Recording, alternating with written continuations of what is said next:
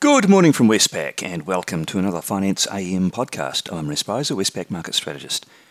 In the financial markets overnight, we saw US equities falling. The S&P 500 is down 0.8%, and that has occurred as the ascent in bond yields has resumed. The reflation trade is back. Uh, that has caused equity valuations again to be questioned, and uh, in turn, that's rubbed off on uh, risky asset classes.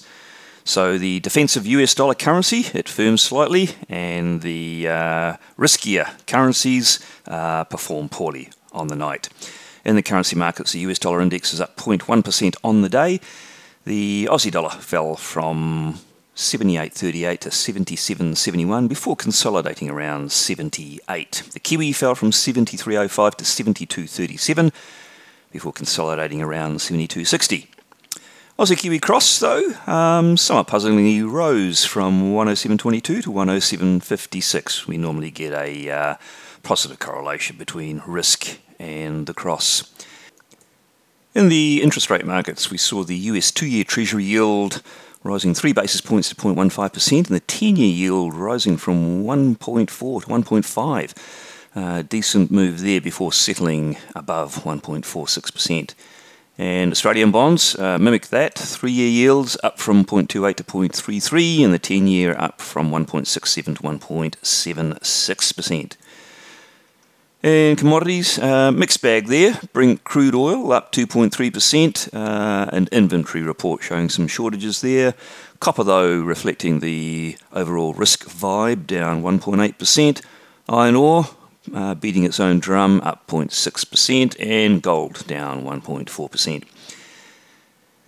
The uh, economic data out overnight, I don't think it was of great moment for the markets, but the ADP private sector uh, employment in the US disappointed expectations uh, with a, uh, a, rise which was about half of what was expected.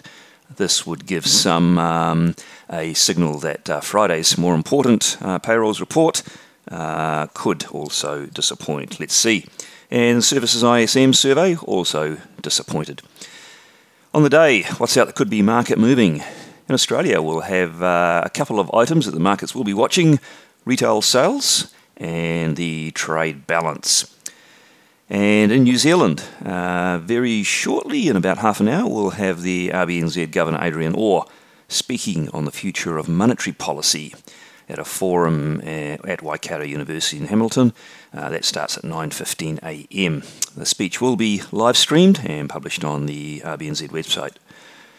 And then in the Northern Hemisphere, um, main thing there to be watching will be in the US. Fed Chair Powell will discuss the US economy at a virtual event, so no doubt that'll generate some headlines for markets to possibly react to. Well, that's it from me today. Thank you for listening. I'll be back again same time tomorrow morning.